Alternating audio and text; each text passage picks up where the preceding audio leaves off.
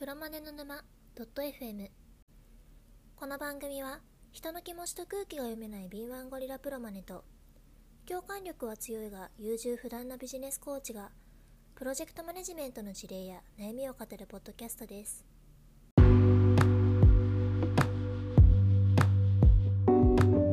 はい、可愛い声から始めてまいりましょうか。はい。今日のお相手は誰ですか？ゴリさんとうつぼさんでですね。はい、いつも通りです。よろしくお願いいたします。よろしくお願いします。新年3回目？3回目ですね。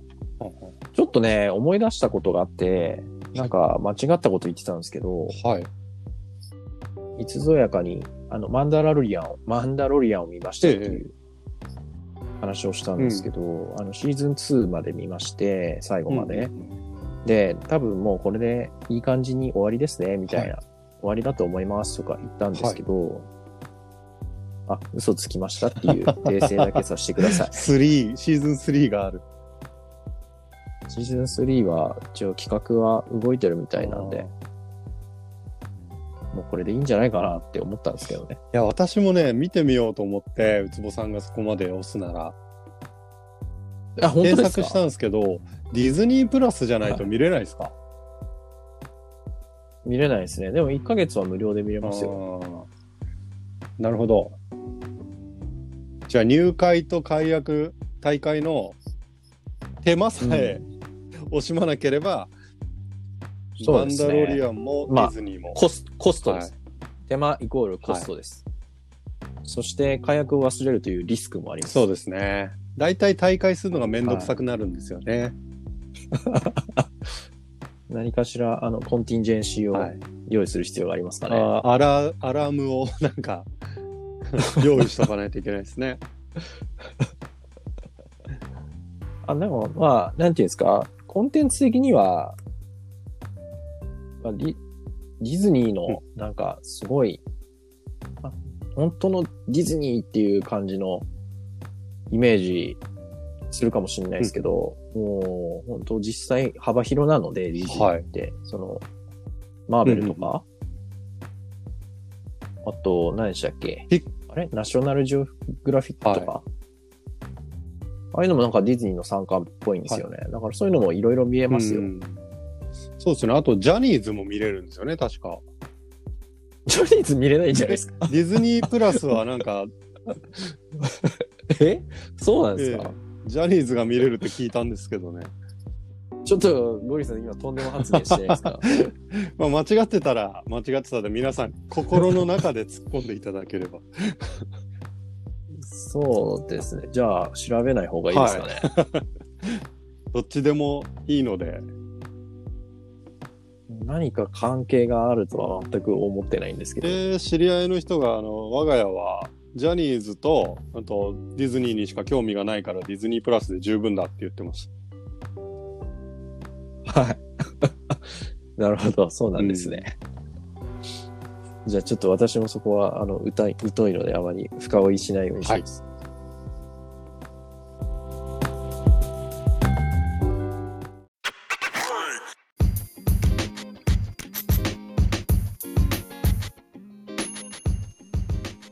あの、ちょっと前提の確認なんですけど、はいこの番組の中では、ゴリさんは、はえー会社員ってことになってるんですか？なてますね。はい。会社員かつ、まあ、えー一人でコンサルもやってますよっていう。オッケーオッケーオッケーオッケー。じゃあちょうどいいですね。あの、今日のテーマなんですけども、はいち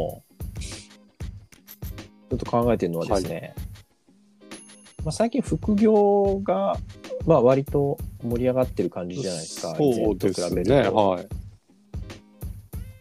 まあ働き方改革みたいな感じで、確か2018年頃から、うんうん厚労省が出している、その会社の就業規則のモデルっていうのがあるんですけど、はいあの、かつては、そこは、なんていうんですかね、他の業務に従事してはならないみたいなのが書いてあったんですけど、そこのモズモデルがまず改定されたんですよ。ほうほうあのーなんか、ちょっと内容忘れましたけど、まあ禁止みたいな感じじゃなくて、なんかもうちょっとこういう場合はこういうふうにしてみたいな。なるほどなるほど。まあその会社の業務と協業するようなことはやってはならんよということですよねきっと。まあそれは間違いなくあるでしょうけどね。ただもう一方的に副業を禁止するっていうようなモデル文言はなくなって、はそんなにね、全然副業 OK ですよっていう会社はまだ少ないのかもしれないんですけれども、まあ中には認めてる会社もお大企業含めてポチポチ出てきたと。うん。で、コロナ禍の在宅業、在宅はい。ワークで、まあ、出社もしなくていいし、みたいな。自分の時間を、まあ、使えるときに自分の時間を仕事に使うみたいなこともできるようになってきたっていう背景もあるんでしょうけどね。そうですね。ちょっと副業がありな感じになりつつあると思ってるんですよ。そうですね。うん。だから、ね、いいんじゃないですか。森さん。はい。どんどんやればあいいんじゃないですか。ありがとうございます。はいえいや、まあ、そのプロマネと副業ってどうなのかなっていう、その組み合わせが。っあーそうですてね。いうおお話ができたらいいかな。なるほど。あ、今、そうか。うん確かにテーマの話してましたもんね。そうです、そうです。とそうですね。あの、非常に役に立つと思いますよ。副業でも、プロマネのいろはを知っているということは、うんあの、非常に、えー役に立ちますね。実体験として。どんな感じの、ね、そのビジネス形う態ん。になるんですかね、そのプロマネで。こう外外外部の人間として関わっていくとなると、コンサルみたいな案件ですかね、やっぱ。えっと、私の場合、契約書はほぼほぼすべてコンサルティング契約ですね。うん。ただ、その、ね、皆さん、プロマネっていうとやっぱ IT のイメージすごく強いですよね。実際にプロマネという単語が使われる、う現場の8割は、多分 IT 絡みだと思います。現時点で。なるほど、そうなんですね。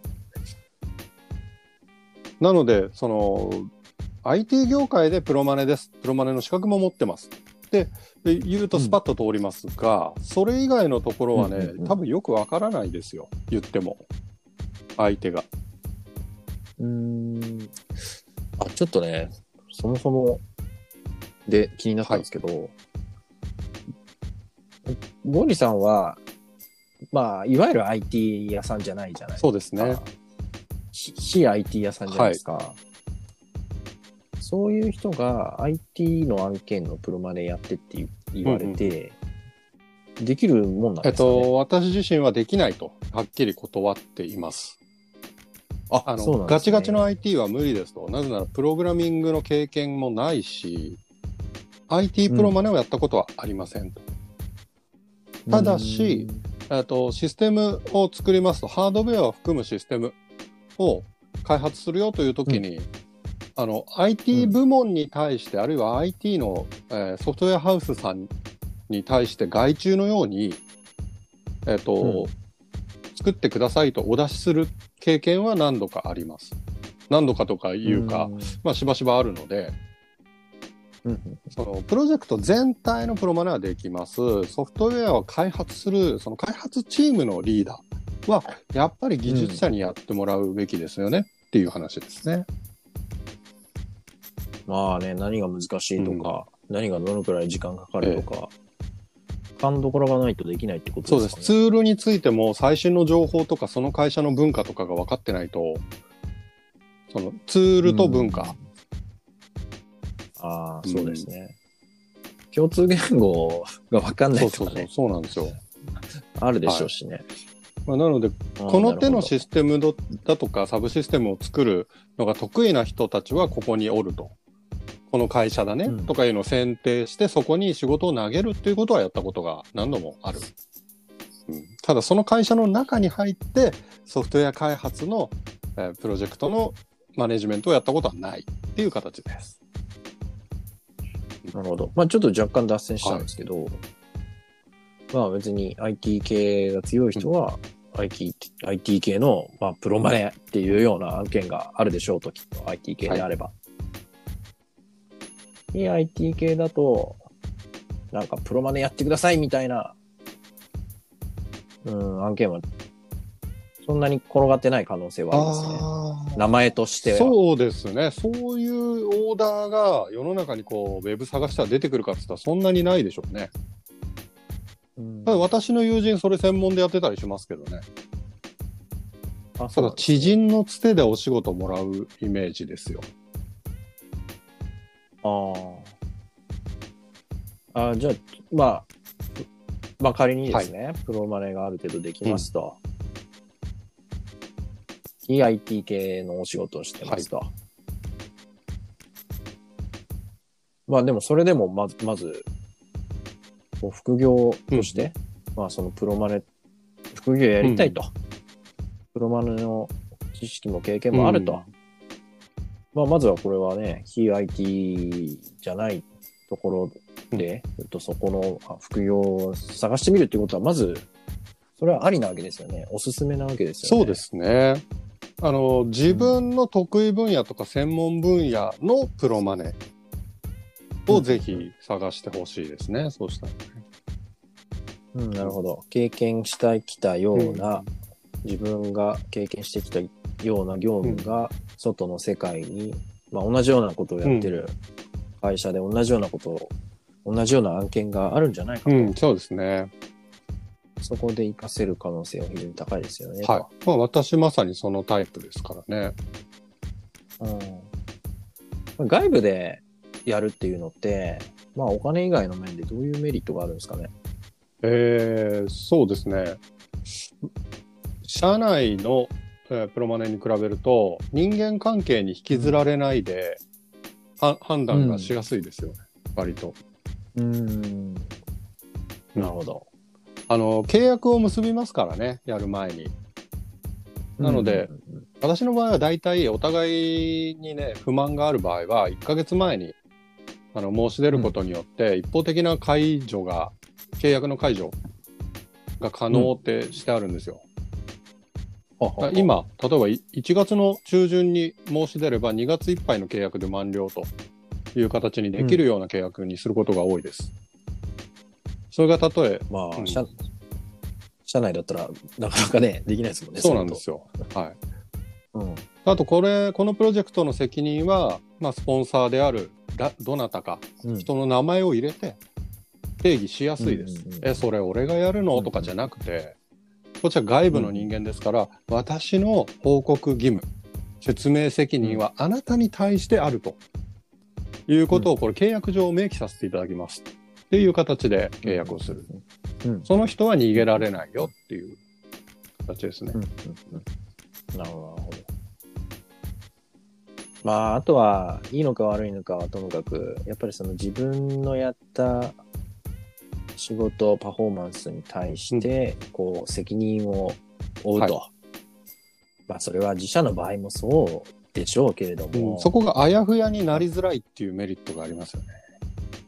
うん。まあ、やっぱね、自分っていう看板背負って自分でやるってなると、やっぱりね、コミットして、うん覚悟を決めてやるっていうね、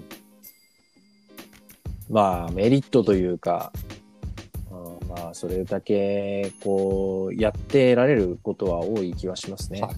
そう責任権限が明確になるのとその人のしがらみをある程度無視できてしまう、うん。まあ本当にやりやすいなと思うのは年功序列じゃなくなるんですよ。うんうんうんそう。事実上社内だと事実上若い人がプロマネをやっていたとしてもうん実は名目上は別の年配の方がプロマネって名前入れられてたりするじゃないですか。あそうなんですか。そうなんかお金を使う判断とかその裁量は全て上の人が持つけど実務に関してのノウ,、うんノウハウが全くなくてその下の人間が事実上全部のプロマネをやってると。あのいつかの日本、サッカー日本代表の中田秀みたいな状態です。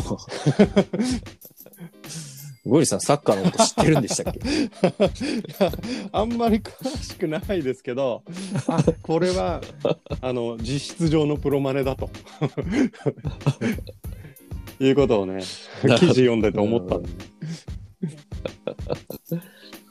じゃあまあ、やるべきなんでしょうね。はいべきというか、やりたい人はもうやっちゃいいじゃんって感じです、ね。あ、もちろんです。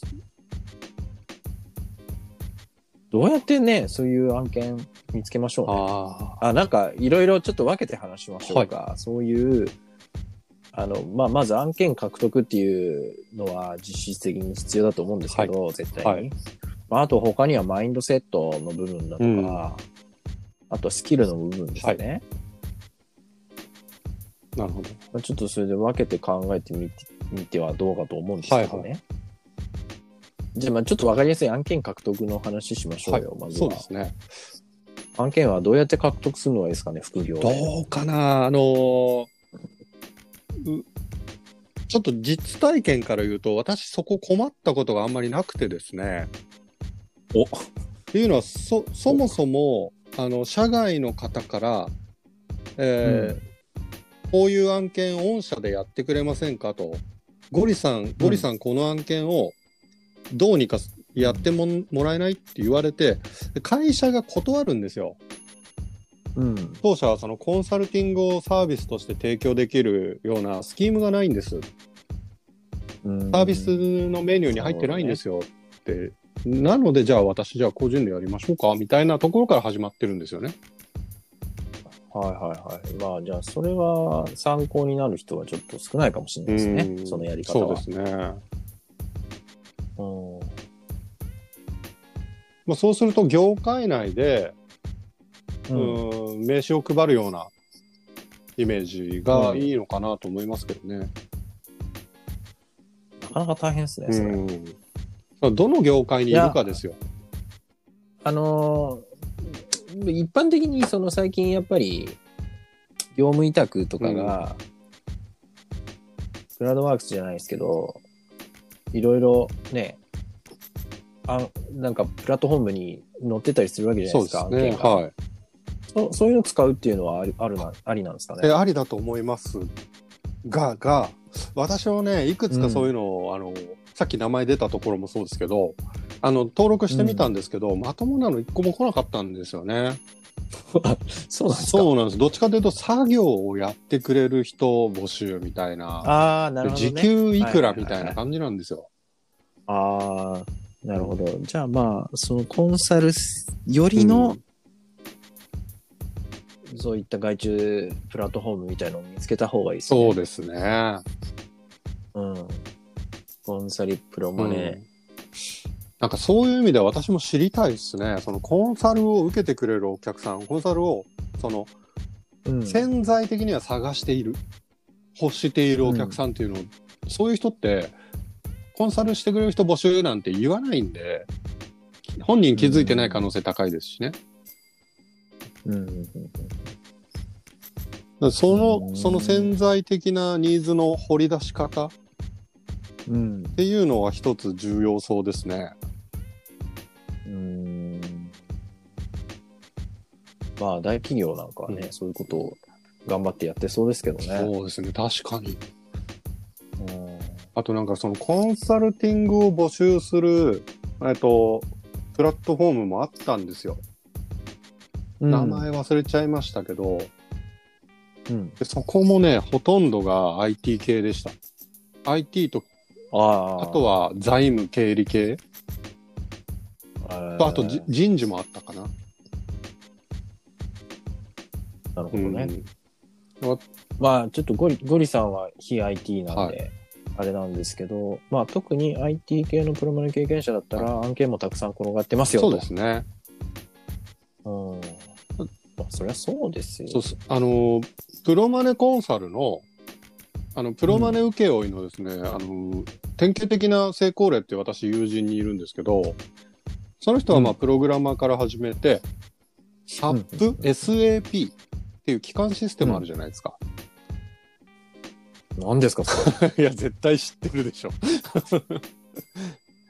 はい。で SAP のですね、開発には携わっていないけれども、SAP のいろんなトレーニングを受けて、スペシャリストですって言えてしまう立場に今いて、うん。なので、SAP の仕組みを海外の企業が、えーから日本の企業が買う、導入させていただくというような案件で、うん日本の代表を務めるっていうことが多いんですよね。うんあの、英語も非常に堪能で、海外生活が長いのうん。なので、えーサプライヤーであるイギリスとかアメリカとかの本国に対して、えーレポーティングがきちんと英語でリアルタイムでできますよ。で、日本のお客さんに対しては SAP のスペシャリスト、SAP のスペシャリストとして、えー黒マネができますよ。っていう立場の方。こちらの方、案件ひっきりなしで、あ、そうなんですか。なんかすごく IT 系っぽいに聞こえをするんですけど IT ですね、その方はね。ああ。はい。あれ、なんでその話になったんでしたっけ？あの、成功例としてはこんな感じですと。あ、IT、IT 系プロマネのうん成功、プロマネの独立とか副業っていうのは確かにウツボさんがあのね今私が何言ってるのか分かんないって感じるぐらいおそらはい。くお客さん捕まえるのがね、大変だと思います。でその成功例の方もうん。これあのボスゴリさんと名付けますけどあの、はい。私よりも体も大きくて。はいはいはい。そうですか。ボスゴリさんもね、別にインターネットで探してるわけじゃないんですよお客さん。知り合い昔いた外資系の企業のつてとか、そういうところからうん案件もらってるっていう感じですね。うんうんうんうんあーあれ、ちょっとね、これ、まずこの案件獲得のところでもそれなりのボリュームになっちゃいましたね、これね。そうですね。なんか分けましょうかね、これ。わかりました。次回以降にも。そうしますはい。前、前編、はい中編、後編で。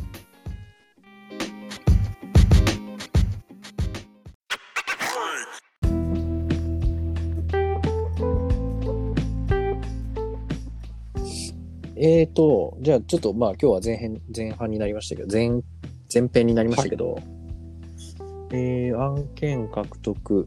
うん。まだ、どうなんですか？お、もうこんなもんですか？お まだ。ー伝え足りなかったりします？まあ正直アイデアあれば教えてほしいっていう。ああ、むずいってことですか？そうですね。あの、これ聞いてらっしゃる皆さんに私の方から、えーお伝えしたいのは、あの、うん。ゴリさんの専門は主にマーケティングです。で、うん。えー開発系のプロマネも結構やっております。なので、マイマーケティングとか、えー IoT 系のシステム開発みたいなところが得意です。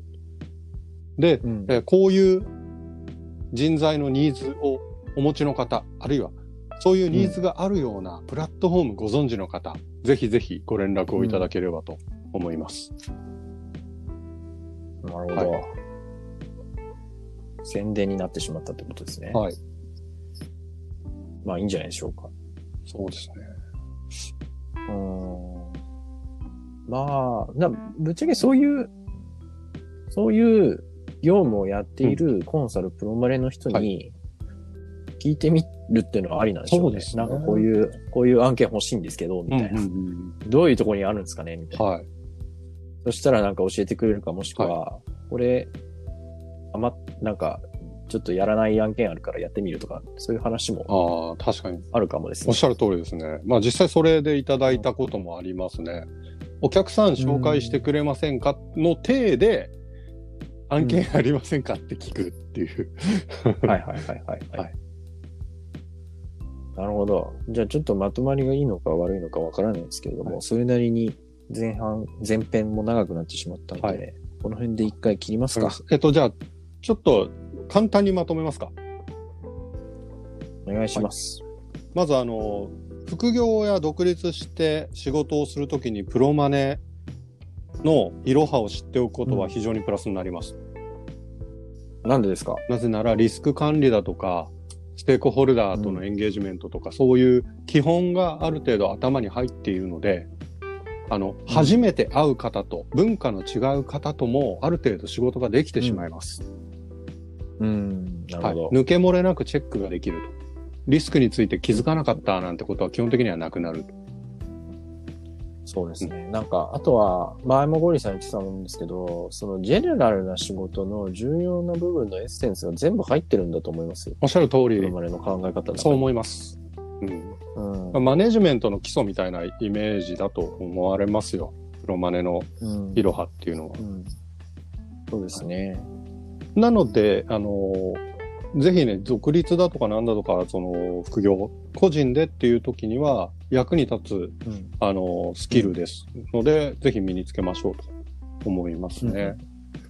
うんで、じゃあ、えーお客さんのか獲得はどうですかというと、私の周りで成功してる例は私含めて、あのーうん人づてがほとんどですと。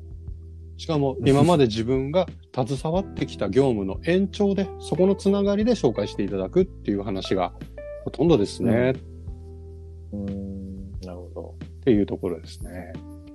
はいはいはい。まあなんかそういうね、業界内での集まりとか、うん交流会とか情報交換会とか勉強会とかあれば、そういうのに行ってみるのがいいかもしれないですあね。そうですね、確かに。うんあの、今ちょうどね、私所属してる PMI というプロジェクトマネジメントの組織の集まりに顔を出し始めたとこです。ああ、そうなんですか。うんまあ今んとこその、なんでしょうね、お仕事が来そうな匂いは全くしてないんですけどね。ああ、それ言う言う必要ありました、それ。いやいや、あの、楽しませていただいてますよ。勉強になりますよ。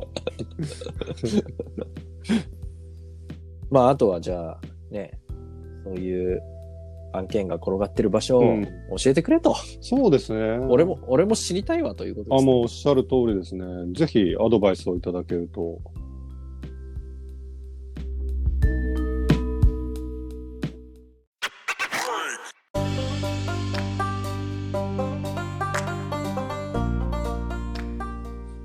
じゃあ、ど、どうやってアドバイスをもらえばいいかというところも含めて、はお知らせ言ってもいいですか？お願いします。はい。プロマネの沼 .fm では皆様からのプロジェクトマネジメントに関わるお悩み相談、えー事例共有、番組への出演希望、他の番組への出演のご依頼などをお待ちしております。合わせて本日ゴリさんから発信がありました。内容、こういうスキル、経験に興味ありませんか、はいということであったり、非 IT 系のプロマネ案件がこう乗っかっているようなプラットフォームをご存知だったら教えてくださいと。うんいうことについてのおおお便りをお待ちしております。はい、詳細はポッドキャストの概要欄にて連絡先ご確認ください。ということで、はいなんやかんやで長くなってしまいました。そうですね。10、こんなとこですね。そんなとこですね。15分でね、一回切りましょうかなんて話もしてたんですけどね。やばい。大丈夫かな？はい。でも今日は以上です。はい。じゃあ皆さん来週もお楽しみに。ありがとうありがとうございございした。